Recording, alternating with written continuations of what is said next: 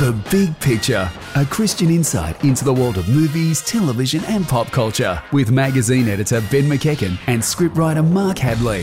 A Bible Society Australia production, sharing the light of God's Word into every corner of your world. How do you do? I'm Ben McEachen. And I'm his centurion friend Mark Hadley. Welcome to episode 101 of The Big Picture for the week beginning April 3. And coming up on today's show, Something for the young and young at heart. The Boss Baby and Dance Academy. and we can finally reveal who are Hollywood's most inspiring teachers and the top five high school moments that I wished happened to me. The top five high school moments you wished happened to you. That top five will be hard to forget. Believe me, there's going to be a lot of counselling after this. G'day, Sam. Hello, men. Hello, mate. How are you Happy 101. Thank you very Oh. much. We should have another celebratory show because we're Why 101. not? Last maybe, week was so oh. wild. Maybe every show should just be a wild celebratory show. Well, it will be Wow. with what we've got lined up today. But I want to get to what's happening on the big screen. Ben McEachen. This week, mate, what opened at the cinemas last Thursday was the Lego Batman movie, which Mark talked about on last week's celebratory show. Mm. If you go to the bigpicturewebsite.com, you can f- uh, hear all about what Mark thought of the Lego Batman movie. But in short, pretty much awesome. That was the uh, one word review from Mark. Awesome. Also, gentlemen, opened at uh, cinemas last Thursday, which I know you're ent- completely aware of, probably more than the Lego Batman movie you were hanging out for this film. The third in the Smurfs movie series. Oh, the lines that went up the street. Oh, they were queuing around the block. Smurfs Lost Village, which stars uh, the voice of Demi Lovato as Smurfette, 30 Rock's Jack McBrayer as Clumsy, and The Office's Rainn Wilson as none other than, than Gargamel. But this one's not set in the real world, friends. No, this is just an animated, well, not really a sequel. It's an origin story. the Sure Smurf it origin is. story. We've had Logan and the other Wolverine movies. Now we have Smurf origins. If they explain why there's only one female Smurf, I'll pay to see that film. I cannot confirm or deny if they do that. Go and check it out. All right, what's happening on the telly, Mark Hadley? Hey, one of my favourite seasons, uh, sorry, series is returning for season five. Have you guys seen The Checkout? No. Oh, you've got to see yes, I have. Yeah, yeah, yes. it's- basically, uh, it's coming back this Thursday, 6th of April at 8 pm on the ABC. The Checkout's the ABC's factual consumer affairs series, which basically tells you your rights in certain sort of consumer situations. You go into a store and they say, I'm sorry, we can't exchange that. You go, oh, yes, you can. Is it from the team that's behind the Chaser? That's right. Yes. You know, so it's, it's got a bunch of those guys who are on the chaser in it. It's also, for that reason, reason very no holds barred, irreverent, sort of entertaining approach to the subject. So it's not boring in any way. But the only thing I wish that they would issue is a card saying something like, no, the checkout says no, or something. Just because every time I go to the store and I, I know that that my rights are being infringed, I don't quite remember what to say. So I was just standing there going, I should just say no. If only you had someone from the show with you, Mark. That would be good. And also uh, this week, the documentary "I Dream of Wires." Whoa, okay, what? Now this is on Netflix, Tuesday, fourth of March. Um, it looks at the history of modular synthesizers. Ah, cool. If you ever wondered where those things came from and their impact on modern sound, this is the special for you. It features interviews with music gurus. Now, I had to write music gurus in here because I do not know these guys' names. But anyway, Trent Reznor. oh, yeah, from Trent Reznor. Mate, you don't from- know who Trent Reznor Yes, is? From Nine Inch Nails, but more recently, he's done a lot of scores for movies by David Fincher, like Social Network and other movies like that. Lots of scores in the in recent films. Then you'll also know about Gary Numan. yes, Yes. from some sort of seventies like kind of synthesizer band. From Yeah, yeah, yeah. Cars. Cars, that's his song. That's You his are- song.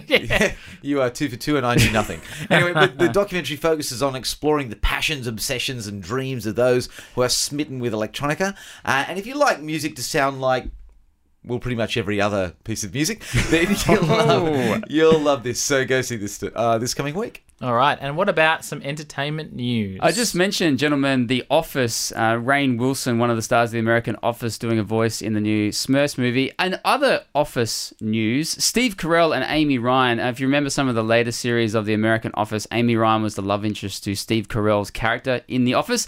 Steve Carell and Amy Ryan, his actress and actor, are teaming up again for a film of a much different sort called Beautiful Boy. It's a drug addiction drama. So. It's hardly a comedy. Is Instead, this another one of like Steve Carell's serious roles? Sort of Yeah, thing? 'Cause yeah, He does them really well. and, and yes, he, yes, he can. So we'll, we'll see if this one turns out to be so. I'm not sure exactly when it's coming. Amazon Studios is behind it. It's based on a real life story, a father's memoir of dealing with his son's um, like descent into drug addiction and how he and his ex wife helped out his son. That's who uh, Steve Carell and Amy Ryan will be playing in Beautiful Boy, which will be coming out in the next couple of years. Right. Well, I, I mean, that is epic, but nowhere near as epic as what I'm about to announce on the show. Please, if you're standing and listening to the radio right now, sit down, okay? Because Mariah Carey's classic Christmas tune, All I Want for Christmas Is You, Great song. Is getting a new variation in 2017.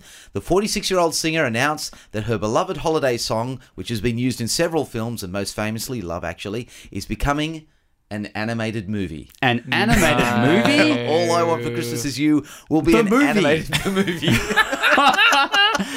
I know. So Carey actually spilled the big news whilst clad in festive red plaid pajamas as she reclined on a couch in front of a Christmas tree. The woman is a marketing genius. and her quote, I don't want a lot for Christmas. There is just one thing I need. And so this is what she said as she was announcing it and later tweeted it. Honestly, what she needs probably is just a big fat check for royalties. So you know, that's obviously what's in the play here. I, I do not know what the storyline for this is going to be, but I suspect it'll have something to do with festive season. And the song is so old, too. It's not even a new one. Oh, Crazy. Skip, that's ageism. Don't hold that against that song. All right, well, we are 101 now. Uh, let's move on to true or false. Right, well, there have been many great dance films throughout history, like Singing in the Rain and Chicago, Fame, Breakdance, Breakdance 2, Electric Boogaloo. Let's not lose Great that. sequel. And later in the show, we're going to be talking about Dance Academy. But probably there's no film more popular than the 1984 classic about small town America and devilish rock and roll, Footloose. Oh, yeah, the Okay. ultimate dance movie. There you go. So the film that rocketed a dance stomping Kevin Bacon to stardom. Mm-hmm. Um, how about we talk about a fact about that? So, what did Kevin Bacon reveal during a 2013 interview about Footloose? So I'm going to give you three options. If Okay. You're listening in. What did he actually reveal? A that Tom Cruise was actually slated to play the lead because casting directors were hmm. impressed with his dancing from Risky Business, but an ankle injury got in the way. Or hmm. B, the Bacon has actually tipped DJs at weddings not to play Footloose on account of the fact that guests keep expecting him to dance the same way as the film. I would definitely expect that. or C, that Kevin could not achieve all of the dance moves in the actual film and had to be replaced by a stunt double, a dance double, and two gymnastics doubles. But he managed to keep all the smile shots for himself. Ah. Mm, Well, hang around if you like the idea of trying to work out what Kevin Bacon actually had to do or say or be. Then uh, after the next review, we'll tell you all about it. Let's get into it. Who is the boss in your house? Well, if you ask anyone with a child, perhaps a baby even, they might look at the pram and roll their eyes. And that's the observation at the heart of the new animated comedy that we're taking a look at this week in our regular segment, What Your Kids Are Watching. The Boss Baby stars Alec Baldwin as a baby who can not only speak, but he's also been to business school. He arrives as something of a shock to his older brother Tim, who thought he'd have his parents all to himself for the rest of his life, and now he has to contend with a chubby nemesis with a secret plan to put babies back on top. The Templetons were making plans for their newest addition. What the? Tim! Meet your new But this baby has other plans. We babies are having a crisis. Babies aren't getting as much love as we used to. Behold our mortal enemy puppies. Oh no! That's exactly the problem. Tim is seven and a half, and he has the perfect life. Two whole parents, all sort of the attention focused on him, and he lives an imaginative life where his parents figure in all of his made up storylines, and whatever happens seems to happen well for him. Until, of course, his parents one day bring home the next child, like the baby has arrived. And the baby is pictured in his mind, like through his fantasies, okay? So you know that Tim's having fantasies through this film, and he's seeing the baby a certain way. Uh, but the baby is this nemesis, you know, who's out to get him, who's going to change everything. And even as Tim to try and reveal to his parents that the baby can talk and the baby has a master plan, it seems the boss baby has something that he fears as well. And that's pretty much where the plot starts to unravel. Please let me speak for all parents out there when I say the premise of this film seems pretty weak. It seems to be just distilled down to the baby talks. Now, before parents get dragged along to the movie about the baby talks, can you let uh, let them and us know? Does it go any further than the baby talks? Doesn't need to go further. I mean, let's, let's face it. I know clearly I've got the problem. That's Yeah, right. Don't mess with perfection. I mean, you know, like the, Hollywood has actually run this one into the ground with things that actually talk that possibly shouldn't be talking. Like, look who's talking. Yeah, Look who's yeah. talking to. Hollywood even made some spurious things from the unusual talkers like the Shaggy DA all the way through to Beauty and the Beast. Shaggy DA was that like a talking dog movie? Yeah, I want to take you all the way back to the 70s for that one. But oh, Beauty and the Beast is the same. Like, you know, there's always a bit of a gimmick with things that shouldn't be talking are talking, you know, so okay. But thankfully, though, Boss Baby does go further than that. I, I was thinking, oh gosh, have we got two hours of, or 90 minutes in this case, you know, of just a baby talking and no one being able to catch the baby talking. But that's really only the first 20 minutes of the film.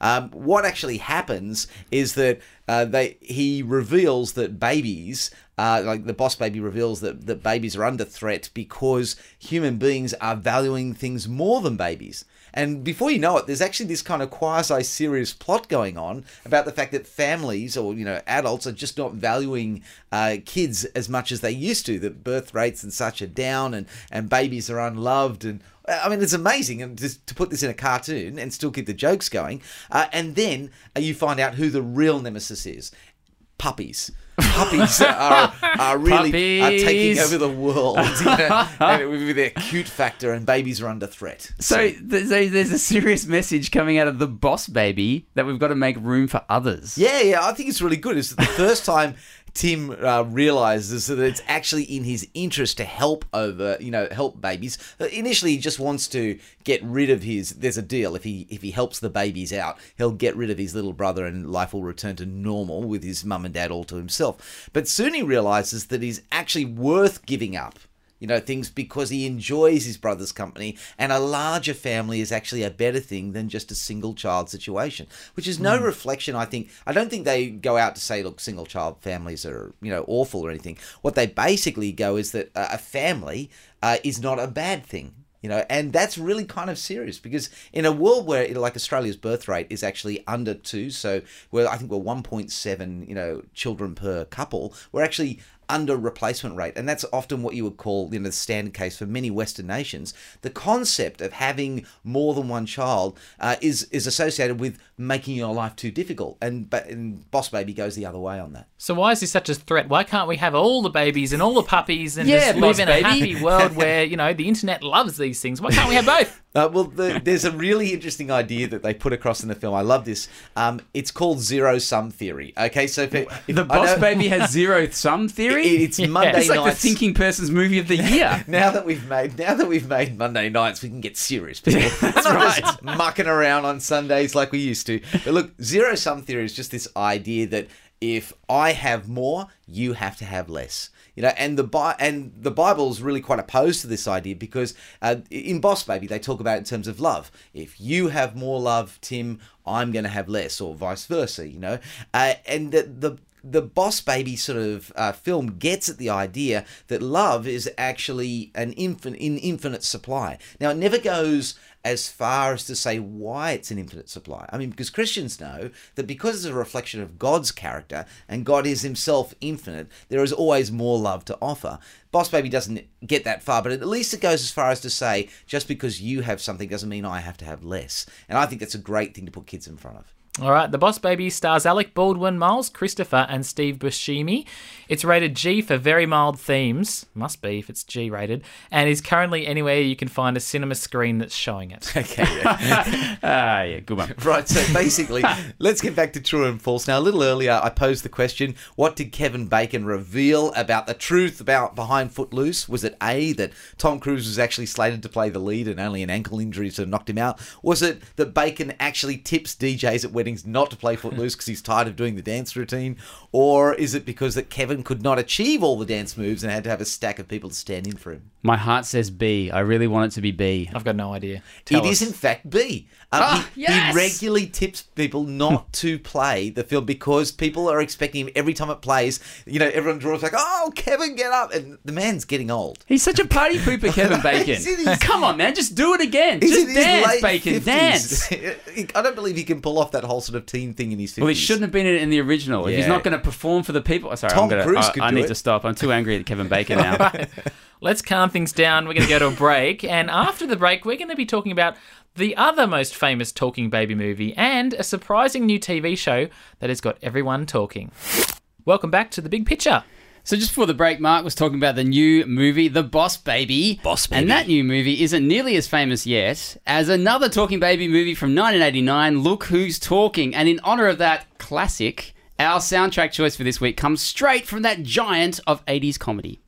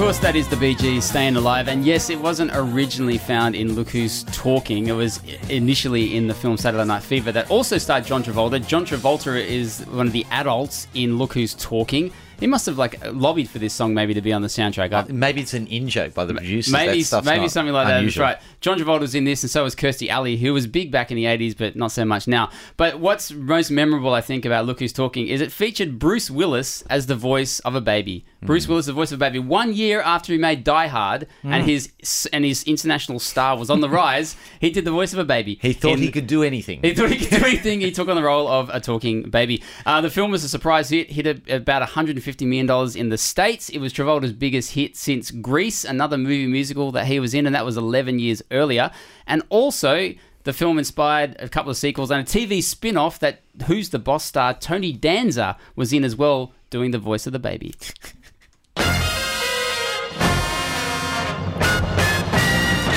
Now, I'm sure you can relate to this situation. Uh, you're on the couch, it's a Friday night, you've watched one TV program, it's ended, but due to laziness, you just don't get up to change the channel. We've all been there, right? Yeah, well, that's what Ah, happened. that's to, why I have multiple remotes around the room. Well, this is what happened to Ben a few Fridays ago when a new ABC program turned up after the 7 o'clock news. Hosted by Stan Grant, it's called The Link, and it turned out to be a much uh, surprising program about matters of everyday importance that Ben has to tell us all about it. The revolution starts here. We live in a fast world. Information at our fingertips. You are fake news. We lead busy lives. No wonder it can be hard to keep up. Who represents what, what you're interested in and, you, and your values? I really want to have a voice. Immigration, is, is that a big issue in a place like this? Each week, the link will take the stories we're all talking about and explain what it means for you. It kind of sounds current affairs, but I don't really know anything about the link. What is it? Ma- Mate, that's how uh, myself and my wife on a lazy Friday night uh, found ourselves thinking exactly the same thing. What is this thing? Uh, Stan Grant recently showed up on ABC uh, hosting the 7:30 report sometimes, which is usually on at 7:30. But then this new show, The Link, turned up, and it's such a naff title. It almost made me want to turn off straight away. The Link, and it seems very like 1991 or something like that. But the aim of it is clear, and it does fit in with the show. That what they're trying to do is link topics of interest that are in the news or just in general, but they're kind of permeating through society at the moment. They want to link that with everyday people and interview them and get everyday people's thoughts from across Australia on what these issues are about and what matters to them. And the first episode was so kind of interesting and engaging that we've watched every week thereafter. And so we haven't just been watching out of laziness. We've actually been intentionally now sticking around around 7.30 to You're watch. planning your evenings We're planning our evenings. around- we're not streaming. We're not going to on-demand services. We're actually sitting in front of a program that's being aired at a particular time because we're really into it. And It's like the 90s all over again I know. It's amazing. Um, one of the things that showed up on the first episode were bush bushfire survivors and people re- rebuilding their homes. Um, some um, interviews with people in a shopping mall about uh, some issues that were like really affecting them at the moment, and people were talking about everything from how they felt about Pauline Hanson to their own particular faith and religious beliefs. And then across the last couple of shows, Stan Grant and other people on the show have interviewed everyone from a divorce lawyer and her faith in people to a guy who works for a mine, but he's opposing um, the mine's expansion. He's interviewed young priests about why they're going to the priesthood, and even he went to Wagga the other week and talked to locals and also people that have moved to Wagga and talked to them about housing affordability. Is is this um like I'm I'm sensing a lot of spiritual content? Is it Mate, a Christian is- program? th- this this is the thing. Like one one thing that jumped out to Amy and I as we were watching it is there was so much Christian or Christian related stuff in this that it was like we kept watching. One of the reasons we kept watching is like, is there going to be more of this? Because in the first five minutes of the first episode, this is a couple of weeks ago, a guy was asked in a shopping mall what is the most important thing to him, and he said point blank to the camera, Jesus Christ is the most important thing in my Mm. life. I know that's not cool. I know not everyone thinks that, but that's what's important to me. And they aired that. I can't believe they didn't edit that out. Like They the, aired that. the ABC is usually kind of pretty scrupulous about being so fair it's not going to mention anything. Yeah, yeah. But look, to answer your question, no, I don't think The Link is a Christian program. I'm not trying to uh, uh, talk here on the big picture and say it's definitely a Christian program. The ABC has got behind this Christian program and they're trying to put Christian things across. However, it's almost like people involved with the show are Christian or at least sympathetic to Christianity, or maybe it's just that things that are being raised on the show are so linked in with what Christians think about and talk about that it's bubbling up through the show. But the second show was prompted by this guy who was interviewed in the first program about his faith in Jesus. They got the people behind the link got such feedback about this bloke and what he said that the second show was entirely devoted to faith and what Whoa. people think about when they talk about faith. And so Stan Grant was in Parramatta walking around asking people, what do you think of when you think of faith? This is an amazing TV show, I think, in 2017, when it often seems like you can't you can't talk about particularly faith, particularly things of Christ- Christianity, let alone other religions, Hmm. stuff that comes from a belief system. It almost feels like you can't do it. And here's this show, The Link, on a Friday night, at 7.30, that's doing it to your face and going out and asking people what they think. Gosh, this is something worth watching. Yeah, I like. I, I, you might tell how enthusiastic I am about it. It's not. No, it's not, no, I hadn't picked that up. It's not. Look, it's not. It's not amazing. It's it. Uh, some of the interviews are a bit tenuous, so they've they often do a themed program. But some of the interviews they've got, they've clearly shoehorned it into the show. They've done an interview and they're like, oh, how are we going to get this into this show? Oh, it's got some vague link to faith. Here we go, and that feels a little bit stretched. Stan Grant gets a, has a really good rapport with people, but some of his interview style can get a bit rambly and a bit not quite to the point. But with those kind of minor considerations like to the side, The Hmm. Link is a really cool show to watch about what people think. Rambly and not quite to the point. Might Who appre- who could ever be accused of that, Ben McEachen? so you're a big fan of this show, Ben. That's pretty clear. Mhm. Do you think it's going to have an impact just hearing the voices of everyday Australians? Look, I think I think it could. Like, clearly, it's had an impact on me. And one of the things, especially, I'm going back to this guy who talked about like Jesus Christ being the most important thing in his life. He said that on camera, knowing it was going to be aired on national television, and it got me thinking. Just from that one, there's like a 30 second clip on the TV show. Got me thinking about um, how I go, how I go about talking about who I am, what I what uh, matters to me, um, the everyday things, the way issues impact me, and how I go about sharing that. Just seeing that guy was enough to encourage me to think differently about how I would go about talking about what actually matters to me and the way I would present that to people. So. For, for me and from the, the beliefs that I come from, it was very encouraging just seeing that guy do, do that. But for if anyone who, like, whether they share Christian values or they don't, Hmm. whether they believe in Jesus or they don't, I think, yeah, the link could impact people thinking that um, not just that you can get a platform for a voice, like, oh, you know, I want to show up and be on the link and let people know what I think, but I think what the link can do is demonstrate to people that it is important what everyone thinks, not just like someone who's got a column in a newspaper or a really big blog or a show like The Big Picture.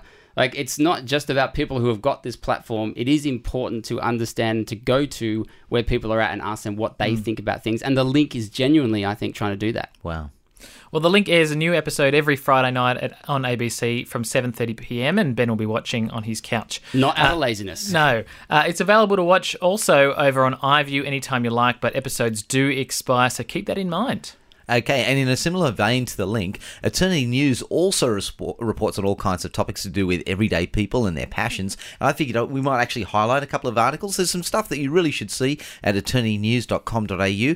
Baby boomers encouraged to work, I think is r- well worth your attention. Should people just put their feet up after retirement, spend more time on that couch, or is there more they can do to serve those people around them? So Eternity talks to older people about getting out there for others in their retirement. And another article, Street Preachers Want to Talk to You. Now, street preachers, sometimes I've got to admit, even as a Christian, I worry and I think to myself, oh, this is a bit cringy. But Tess Holgate follows a few Christians in Brisbane who, in the middle of the D- CBD, try to start up conversations with people about Jesus and what that actually looks like in practice. eternitynews.com.au. Well, coming up on the big picture, dance, dance, dance. So we're going to dance? We're, We're- we're, we're maybe down. we're not going to dance, but stick around for our oh. interview with Dance Academy's star uh, Alicia Banit, and also we'll let you know if Dance Academy is a toe tapping good time. Welcome back. Well, being school holiday season, there's plenty on offer at the movies for the young ones, including The Boss Baby, as we talked about earlier. And uh, one of these options is Australian film Dance Academy. It's the final movie length chapter of a much loved ABC TV series that ran from 2010 to 2013. I'll share my thoughts on the movie in a moment, but for our press record segment this week, I had the pleasure of speaking with one of the stars of the film, Alicia Banit, who has also starred in Neighbours and Summer Heights High. I asked Alicia about uh, playing ambitious dancer turned actor Katrina Karamakov and how hard it is to overcome obstacles to achieve your dreams. All right, we're speaking with Alicia Banit from uh, the Dance Academy film, and she joins me on the line. How are you going, Alicia? I'm fantastic. Thank you so much. How are you? Oh, going well. Now, for this film, your character Kat uh, has become a TV star in New York City, really living the life. Uh, Yeah. You're actually, you know, in this movie, uh, the character, sorry, is an actor more than a dancer. Were you happy to be more, doing more acting than dancing in this film? Honestly, I think it's it's both dancing and acting are complete and utter passions. I've been doing them my entire life. So, um, you know, I, I was going to love it regardless. Obviously, the fact that I was dancing and acting um, at the same time during the series was was a dream and a half. But it's kind of turned into, um, I guess, art imitating life or life imitating art. I can't choose because it's basically been my life. Um, I used to be more of a dancer than I than I was an actor, and I guess now my life has kind of turned into more of being an actor than a dancer, and that's Kat's life now as well. So. Um, it was kind of special, I guess, to bring my parts of life into into Kat as well. There's a lot in this movie about uh, overcoming obstacles in order to achieve your dreams, and I'm guessing that surely as an actor and dancer, you've kind of gone through that yourself. Is that is that correct? Yeah, that's absolutely correct. I think the entertainment industry, whether you're a, a singer, a dancer, an actor, um, any any of those things, or even you know artists as well, um, there's a lot of rejection. There's a lot of stuff why. Um, you know, a lot of reasons why you could not be getting work, and majority of them have got nothing to do with um, how good you are or, or or who you are. It's the tiniest, the tiniest little weird things, and and and there's a lot of rejection for sure. So, um, yeah, there's always going to be obstacles in life, and I think that's why um, we've got such a large fan base with dance academies because it's so relatable because it's real life. Yeah. Um, everyone's sort of experiencing. Uh, whether they're in the industry or, or any other industry as well, it's kind of if you have a dream, there's always going to be obstacles to get where you want to be. Now, in this film, uh, you and uh, Xenia Goodwin, your characters, uh, Kat and Tara, you got to go to New York City uh, to do some sightseeing, and it looks like you guys, I mean, genuinely, your characters aside, are having an absolute blast of a time. Is that right? Yeah, um, both of us had never been to New York before, so the fact that we got to go there for work and we got to do all the touristy sites as part of the film, that was incredible, and it was it kind of it just heightened the whole experience. I think it was really we were extremely lucky, and we're both so grateful, and you know all of us, all of us in the cast. I think you know majority of us got to go there. It was incredible. It's kind of indescribable. I don't really have many words to sort of say what it was like, but it was yeah, where we absolutely loved it, and the locations were insane. And on top of that, it was boiling hot as well. The first day that we had filming in Times Square, I think it was 40 degrees. Um, and so we had, in between takes, we had little fans and stuff. The makeup artists would come over, rush over, and start fanning our faces down, so we didn't have sweat dripping down our faces. It was, um, Yeah. it was really amazing. Uh, your character Kat goes through a bit of a, you know, I- a bit of a crisis in her fame, I guess you could say, trying to reach a whole lot of new Twitter followers and you know keep being, you know, at the front of celebrity chatter. Yeah. Is there is there pressure like that as an actor for yourself? Do you find? Um, I think yes and no. It's sort of, um, I guess it gets hard because you know there's people that can buy followers on on Instagram and stuff like that now, and it's sort of, um, yeah, it's a bit strange. I think I, I I haven't. I don't think I've experienced it yet, but I think I've heard of people.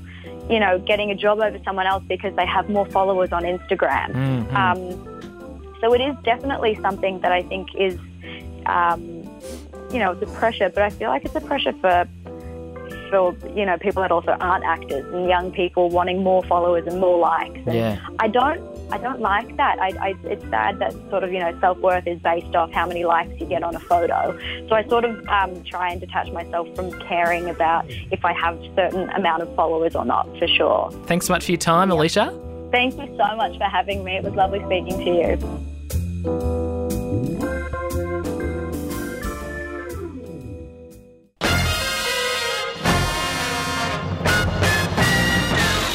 As we just heard, there's a brand new big screen edition of the Dance Academy series, which has taken a much loved and Emmy nominated ABC program for teens and reveals what happened next.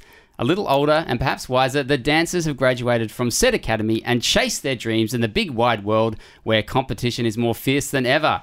Starring mostly the original young and emerging cast members from the TV series, plus Australian acting royalty Miranda Otto, Dance Academy shows what happens when dreams are both reached and broken. So, she gets into a ballet school. In her final audition, slips, breaks her back. Will she ever dance again? You know, more or less. Your artistic director, Madeline Moncur. Have you given any thought to re auditioning? I can never dance again. Tara, I watched you learn to walk again. Dance Academy takes place 18 months after graduating, after the, the, the actors we see in this film, the cast, uh, graduate from the prestigious National Academy of Dance in Sydney, which also doubles as a senior high school. Uh, Tara Webster, played by Xenia Goodwin, has struggled to recover from an accident that took place at the end of the TV series, where she slipped on a bead mid performance during an audition and landed on her back. That's the way the TV series ended. Uh, it was a tragic injury, especially for a dancer, of course. That's a pretty bold ending to a TV show. It is, yeah. So we find the uh, these dancers 18 months on, and now Tara spends her days working at the Opera House bar, of all places, way to rub it in, right? uh, with dreams of perhaps getting back on stage as a ballet dancer once again. But she has to choose between filing a lawsuit and making a million dollars over that incident, but that means she will never dance again, or giving that all up to pursue her dream of dancing. Bum bum bum. So the film follows Tara uh, working to rebuild her strength, a journey that takes her to the bright lights of New York City, all the while crossing paths with her former classmates scattered around the world pursuing their dreams. Okay, Sam, I've never seen this series, and I know it's Haven't much you? I thought you'd be like clamoring for Dance Academy.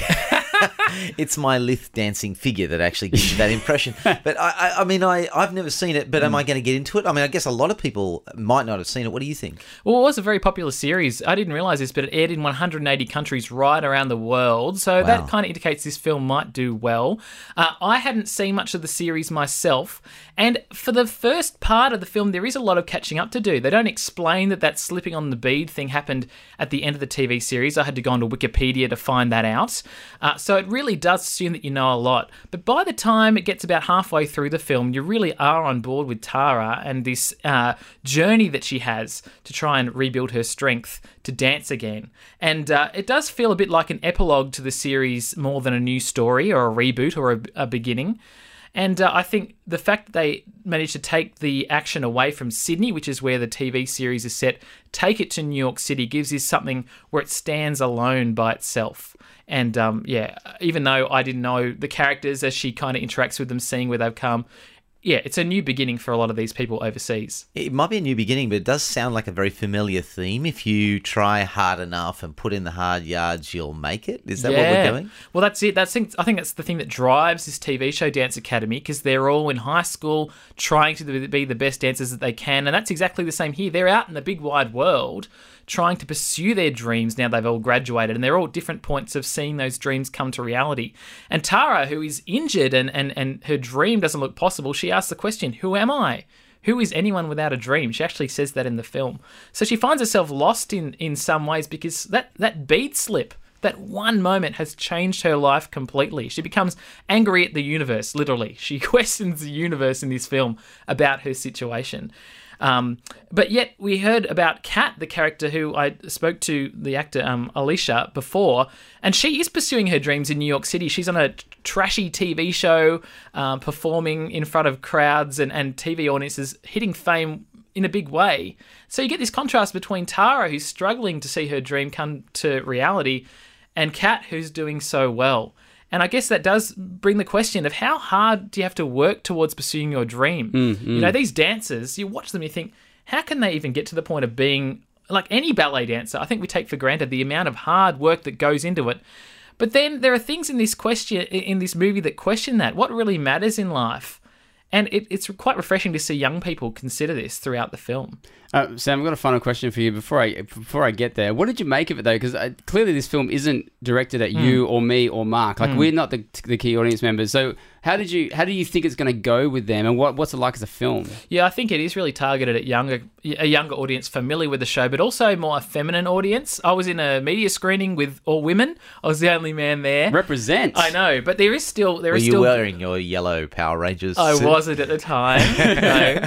um, but it is. It's beautifully shot. It's been directed by Jeffrey Walker, who was once Bronson on Round the Twist. Right, And he's yeah. gone on to direct uh, episodes of Modern Family overseas. So he's an Australian guy, and just it's a beautiful film to watch. It's been shot so nicely, and even though I guess it probably hasn't got the greatest budget in the world, uh, it's just really beautiful to look at the whole thing. And I became really engaged in the story. Here's my final question for you though. You mentioned the cast; are, they're, they're fairly good actors and dancers. Yeah. So does Dance Academy actually dive into sort of a celebration of the human body and what it's capable of? Is It that does. also what Dance Academy is about? You'll watch it and you'll feel so unfit because these dancers are so well trained. They have to watch what they're eating, how they spend their time, and they just work day after day to pursue this dream of dancing on stage with the best around the world. And these actors are doing that. They- They don't have doubles, it's actually them dancing and acting and doing a pretty good job of it. And so I kind of saw this as a bit of a celebration of the human body in some ways because it shows that us, I mean, not me, or maybe you and I, because we've just been, you Maybe know, Mark, not- we not ate a lot two of of cake us. last week on the show, There's, so actually, we're kind of there's actually still some cake left if anybody wants. After the 100 episode happy birthday It's like celebration. Yeah. a week later and it's still in the studio. So you know, I think you know it, it showed me that I couldn't pursue that dream, but um, but also in the same way, it shows how good these bodies are and how how good the human body's been designed, but also how frail. We Mm. are. One of these dancers, I won't give away which, uh, is diagnosed with leukemia, and that's kind of the catch-up story. And, and and so Tara is questioning her own body as she tries to rebuild her strength and her ability to dance again, whereas her her dancing friend can't dance because it puts his whole life at risk. So really, it does bring up some big life questions to do with humanity, how we're designed, but also the fact that we are broken, and that maybe you know not all of us are designed to dance, but maybe our dreams may not come to fruition. Dance Academy stars Xenia Goodwin, Alicia Banit, uh, Thomas Lacey, and Miranda Otto. It's rated PG for mild themes and is in cinemas this Thursday, April 6th. Coming up on the big picture, from Dance Academy to the School of Screen Life. Who are the most inspiring teachers in movies and TV? And what are the top five high school moments that Mark wishes that he had lived out for real? Welcome back. Well, before the break, I was talking about Dance Academy. And behind every good student is an even better or gooder teacher. Gooder. Something and we lacked here at the big picture. and movies and TV shows have given us stacks of top educators. Insight's managing editor Adrian Drayton went back to screen school this week for The Vault to instruct us in the most inspiring teachers ever. Well, I guess I want to start with TV, and that would be Mr. Kotter, who was played by Gabe Kaplan, and he's pretty much most remembered by his students. He was a pretty inspiring teacher, but everybody remember Vinnie Barbarino and all those characters. Was that John Travolta? Indeed. In the TV show Welcome Back, Kotter? Yes, exactly. And what else on the small screen? I can't really think of any other ones in the, the small screen. Maybe the algebra teacher in the Wonder Years, but I can't remember his name. Wasn't he only in it for like five episodes? He was, and he was very inspiring. Uh, For five episodes. Unfortunately, he died. Uh, to move on from that terrible way to end a segment on the Wonder Years, sounds like you weren't terribly inspired by TV at all. But what about movies? I am very inspired by teachers in the movies, and I've got a bit of a list. I'm going to rate. I'm going to grade them basically. Grade them. So number one is Yoda, of course, being a Star Wars nerd, because he's the best mentor, teacher, and he also has an added. He gets an added grade because he can stick him in your backpack and take him with you. So He's like the best teacher ever. now, Adrian, uh, most lists usually go from like lower down up, but you started at the top. So, I'm, so I'm interested to see how you keep inspiring us to listen in as you go further down your list. But please inspire us. Well, Yoda's currently number one. Albus Dumbledore is number two. Harry Potter franchise, you can't go back past him really. He's the best principal ever. Why so? Just because he was inspiring, uh, did everything for the kids in Hogwarts. You know, he let them go on holidays and do magic.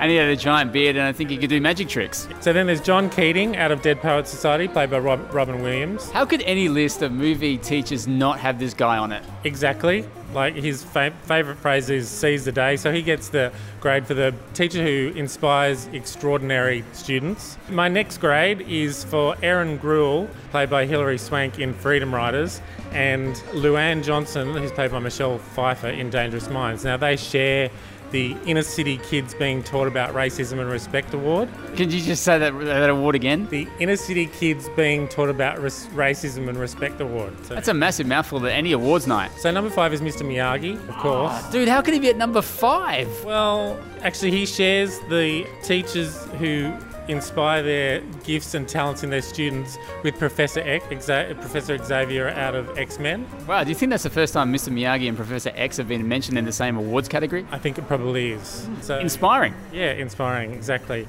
And then my last one is Dewey Finn, who's played by Jack Black in The School of Rock, as well as Mr. Holland, who's play who's Richard Dreyfuss plays in Mr. Holland's Opus, who get the Best Music Teacher awards. So there, that's my list of the most inspiring teachers. Thanks, Adrian, for the most inspiring teachers ever. And to be further inspired, head across to insights.uca.org.au, the website that Adrian looks after. Be inspired by the Young Fundraiser of the Year. You can find out more about her at Insights. And also, church leaders call on the Australian government to have a more compassionate foreign policy. You can find that and much more at insights.uca.org.au.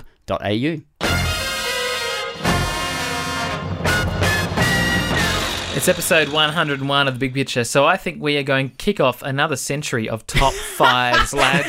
I hadn't thought about us being in a new century. It is. It is. And I thought we'd try something totally new for the climax of the show, my favourite part.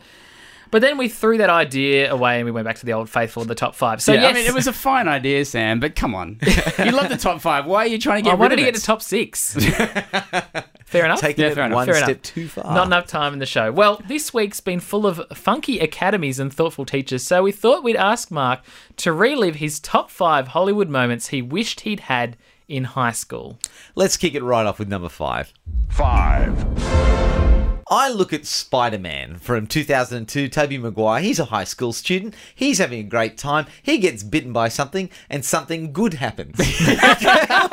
like I, I, the only thing that ever happened to me in high school, I got bitten by something. I got bitten by a tick and spent three days throwing up at home. I mean, how come that didn't happen to You didn't Tobey even become that superhero, the tick. No. Finally, I found it swollen and bloated and buried in my armpit. I mean, that doesn't happen to him either. He just has a wakes up the next morning and he's got a six pack. Um, and then I had to decide whether or not I preferred throwing up further or my father conducting experimental surgery with a pair of blunt tweezers. So, but he just wanders out onto the street and high fives people. This why is my life not more like Spider Man? But then I think of Almost Famous from 1990, okay? That mm-hmm. fantastic Cameron Crowe film about a, a kid who becomes a rock journalist. Based on his own life story, Cameron Crowe. I would have loved that. he actually lived that dream. I would have been very happy to have become any kind of journalist at a young age. I dreamed of being whisked away on an adventure. That'd be fantastic. Actually, just being whisked away from my hometown would have been enough. that sounds like another top five list for another top time. five waiting to happen. I'd like my mum to have gone to her job and proclaimed, "My son has been kidnapped by rock stars." Never happened in your childhood? No, no, it's more like my son is here. If someone give me a piece of cake, that'd be great. Something more than that. Three. How about The Breakfast Club? That is a ah. fantastic film. fantastic film. Now, My this is- favourite film of all time. Your favourite Yeah, of all work time? back up a bit. Your favourite film it is of all time. I love it. I can watch it again and again. And Well, you would it- have been two. Uh, when it came minus out- two. Minus two When it came When out. it came out in 1985. Well, no, I'm not trying to kill off Mark's top five list, but can you explain in 25 words or less why that's your favourite film? I love the drama. I love the emotion. I love the teenage angst. I love the dancing. That And I I think is less than 25 That's words. You've done Yeah, really yeah. well. That's Right, no, it's fantastic. we might review that at a later date. Look, I would have loved that.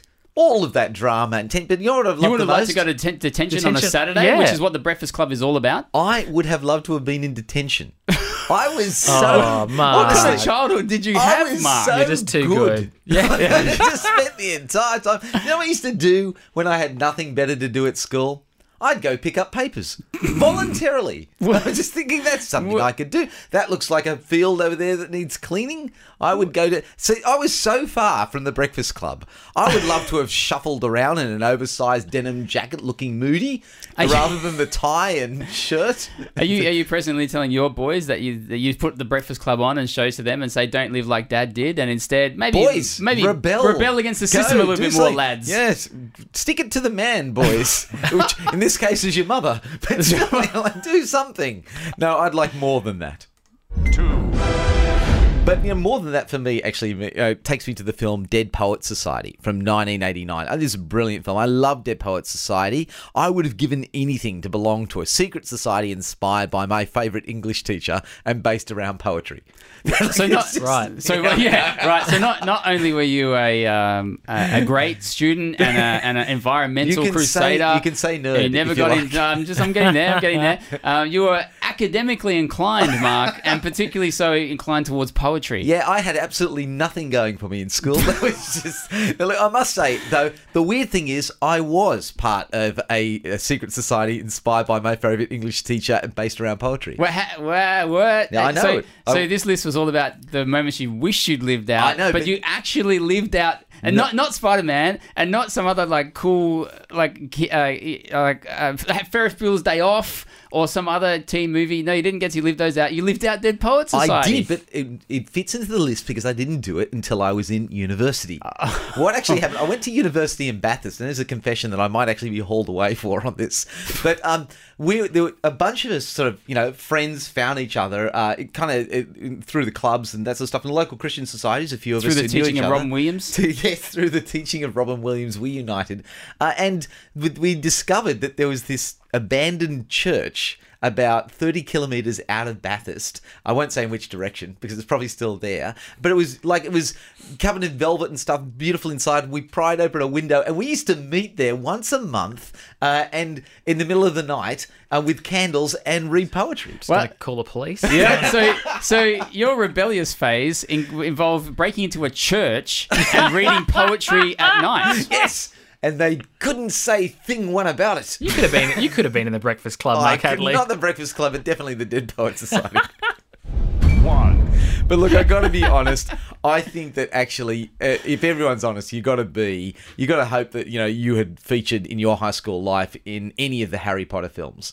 Okay, just the idea, Harry Potter and the Philosopher's Stone, 2001. If someone had come up to me with a letter inviting me to a magical school of witchcraft and wizardry, who would have gone, no, no, thanks, I'd rather just go to the local school if that's okay. I, thought, I know. I thought you might have had a few questions to, to ask one them. or like, two. Seriously, I mate? don't- I Really? I, also wish I would have had an arch nemesis who got turned into a ferret by an irate Death Eater masquerading as a teacher. Who didn't dream Who of that? didn't daydream of that in the classroom? Honestly, who didn't sit in the classroom and go, I wish you would suddenly turn into a ferret? Just- but in all honesty, I think every high school student basically wants to wake up and be told, you're actually very special. You know, you're significant or you've got an important role to play. I think that's part of, of going through high school and asking yourself, who am I? And more importantly, am I worth anything? You know, lots of teenagers go through that sort of stuff. And the curious thing is that every high school kid, in fact, everyone has the opportunity, if they listen, to actually find out they're significant. And that's one of the things I like about that Harry Potter moment when Harry finds out he's actually important. There's always room for another prince or princess in the kingdom of God, uh, just in the same way that Harry found out there was room for him at Hogwarts. Excuse me.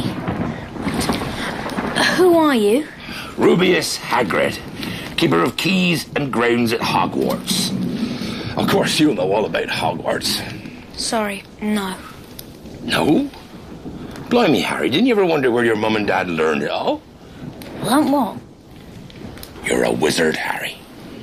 What a classic line that is. You're a wizard, Harry. Uh, yeah. I feel like that was um, that was a bit of a confessional from you tonight. Well, yeah, we Mike learned a lot of things about you, Mark, Yes. in the course of that top Not, not the funniest top five, but certainly the most legally actionable. I don't know. We had, some, we had some laughs. Yeah, the police are on the way, Mark. uh, well, that is all the time we have for today's edition of The Big Picture. But coming up next week, more movie and TV reviews to help you navigate pop culture. Including, there is a new version, if you can believe this, gentlemen, of that 70s cop show Chips. Yes. We're going to check that out. It's a comedy, but deliberately so this time. And Hollywood remake of Japanese animated classic Ghost in the Shell. We'll be talking about that next week. Um, if I'm not hauled away by the police, I'll be Ben McEachen. And I'll still be Mark Hadley. See you then. The Big Picture is a Bible Society Australia production, sharing the light of God's Word into every corner of your world.